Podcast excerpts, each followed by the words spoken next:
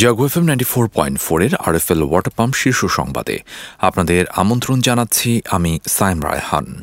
শুরুতেই সংবাদ শিরোনাম। শোকাবহ জেল হত্যা দিবস আজ। বঙ্গবন্ধুর প্রতিকৃতিতে প্রধানমন্ত্রীর শ্রদ্ধা।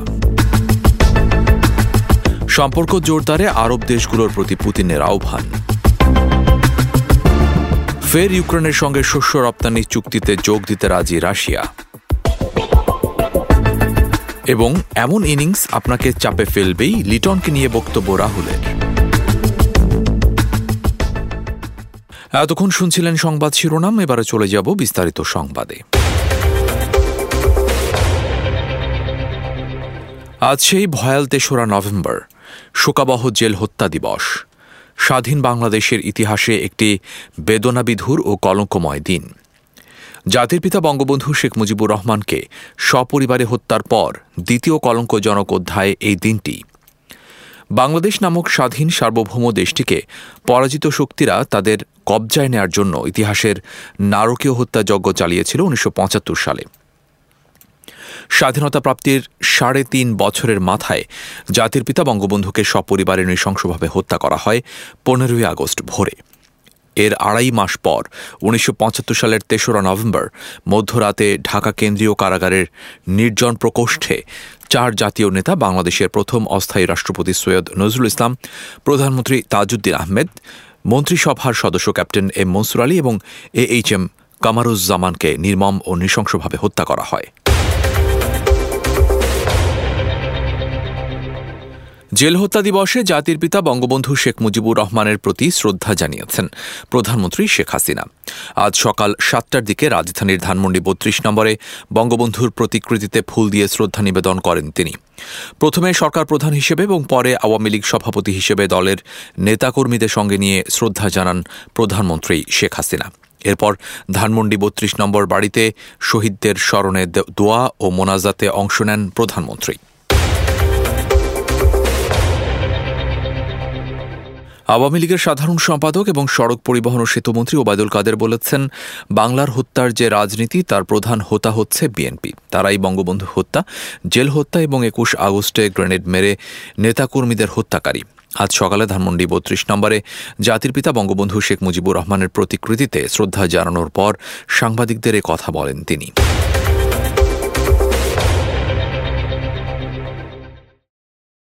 দেশে মূল্যস্ফীতি যেভাবে বেড়েছে, মানুষের বেতন ভাতা সেভাবে বাড়েনি বলে মন্তব্য করেছেন পরিকল্পনা মন্ত্রী এম এ মান্নান। পরিকল্পনা মন্ত্রণালয়ে আন্তর্জাতিক শ্রম সংস্থার প্রতিনিধিদের সঙ্গে বৈঠক শেষে তিনি মন্তব্য করেন। পরিকল্পনা মন্ত্রী বলেন, মূল্যস্ফীতি বাড়ার মূল কারণ তো আমাদের মনে রাখা উচিত। এটা আমাদের বাজারের ব্যর্থতা নয়, আমাদের বাজার এখন বিশ্ব বাজারের সঙ্গে গভীরভাবে সম্পর্কিত। অন্যান্য বাজারের চাপও আমাদের এখানে এসেছে। এমনিতেই কার্তিক মাসে গড়ের চাল কমে যায়। এমনি আমি হাওড় এলাকার মানুষ, চৈত্র মাসে আমি জানি গড়ের চাল কমে যায়। এইটা সাইকেলের মধ্যে আছে। আপনি শুধু তিরিশ তারিখে, এক এক তারিখে বেতন পেয়ে ফুরফুরে ভাব থাকবে। আপনার মনে এটা রাখা উচিত, আঠাইশ, উনত্রিশ তারিখে ফুরফুরে ভাব থাকবে না। সারা বিশ্বে এই ভাব থাকে। অন্য বাজারের চাপগুলো আমাদের কাছে চলে আসে। যারা নতুন গেছে গিয়ে তো সঙ্গে সঙ্গে কাজে ঢুকতে পারে নাই। প্রসেসিংয়ের দরকার হয়। দু, চার মাস খুঁজে এখানে ওখানে। অনেক ইয়ে আছে। আমার বিশ্বাস আগামী মাসে রেমিটেন্স বাড়বে। যখন সময় হয়, বাড়াবার সময় হয়, যদি বাড়াতে বাধ্য হই, কারণ এই জিনিসগুলো তো আমরা প্রডিউস করি না। এগুলো তো আমরা রেগুলেট করতে পারছি না। এটা তো ওখান থেকে কিনতে হচ্ছে বাইরে থেকে। যদি ওখানে দাম বেড়ে যায়, তো আমি কতদিন সাবসিডি দিয়ে এটা চালাবো?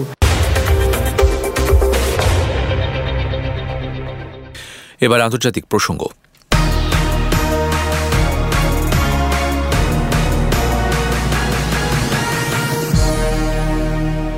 ঘনিষ্ঠ সম্পর্ক প্রতিষ্ঠার জন্য আরব লীগ ও এর সদস্য রাষ্ট্রগুলোর প্রতি আহ্বান জানিয়েছেন রাশিয়ার প্রেসিডেন্ট ভ্লাদিমির পুতিন। তিনি আরব দেশগুলোর প্রতি আঞ্চলিক নিরাপত্তা রক্ষায় সহযোগিতা ও লিবিয়া থেকে ইয়েমেন পর্যন্ত চলমান বিভিন্ন দ্বন্দ্ব নিরসনের প্রস্তাব দিয়েছেন।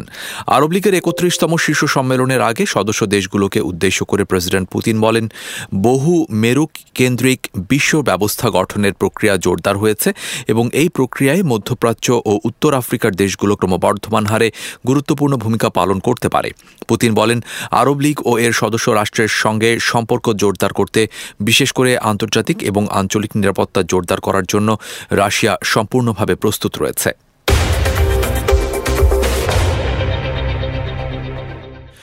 সৌদি আরবে হামলা চালাতে পারে ইরান। এমন তথ্য সৌদি আরব থেকে জানানো হয়েছে যুক্তরাষ্ট্রের কাছে। ইরানি হুমকির বিষয়ে যুক্তরাষ্ট্র উদ্বেগ প্রকাশ করে জানিয়েছে যে কোনো প্রয়োজনে সৌদির পাশে দাঁড়ানো হবে। মার্কিন জাতীয় নিরাপত্তা বিভাগ এবং এক বিবৃতিতে জানিয়েছে, সৌদির ওপর ইরানের হুমকি নিয়ে আমরা উদ্বিগ্ন। তবে এই বিষয়ে সৌদি আরবকে প্রয়োজনীয় সব ধরনের সহায়তা করা হবে। মধ্যপ্রাচ্যে আমাদের ও অংশীদারদের স্বার্থ রক্ষায় পদক্ষেপ নিতে দ্বিতীয়বার ভাবা হবে না বলেও জানান তিনি। ওয়াল স্ট্রিট জার্নালের এক প্রতিবেদনে বলা হয়েছে, ইরানের হামলার ব্যাপারে যুক্তরাষ্ট্রের সঙ্গে গোয়েন্দা তথ্য শেয়ার করেছে সৌদি আরব।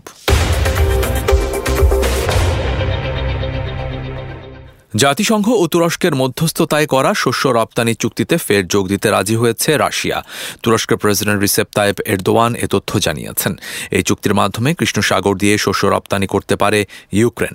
কাতার ভিত্তিক সংবাদ মাধ্যম আল জাজিরার এক প্রতিবেদনে এ তথ্য জানানো হয়।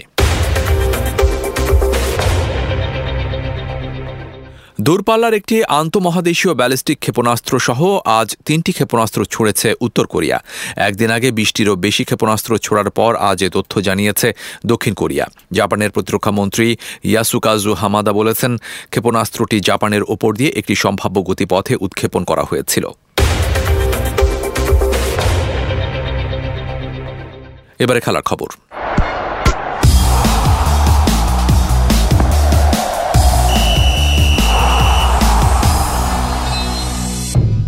লিটন দাস প্রায় একাই ম্যাচটা বের করে নিয়ে এসেছিলেন। একটা সময় ভারতীয়দের চোখ মুখ অন্ধকার হয়ে গিয়েছিল।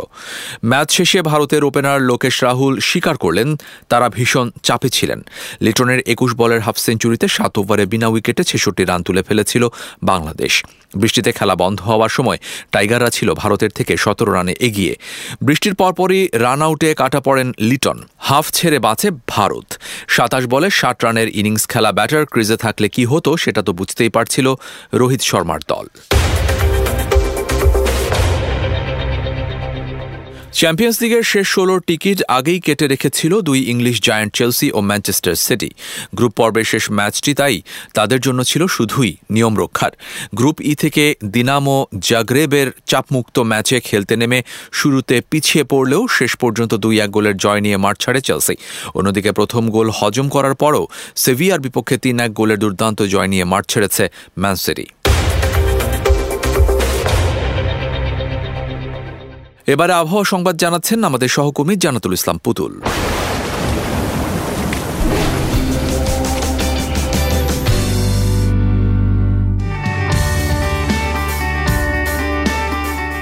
ধন্যবাদ আপনাকে। জানিয়ে দিচ্ছি, আজ সকাল নটা থেকে পরবর্তী চব্বিশ ঘণ্টার আবহাওয়ার পূর্বাভাস।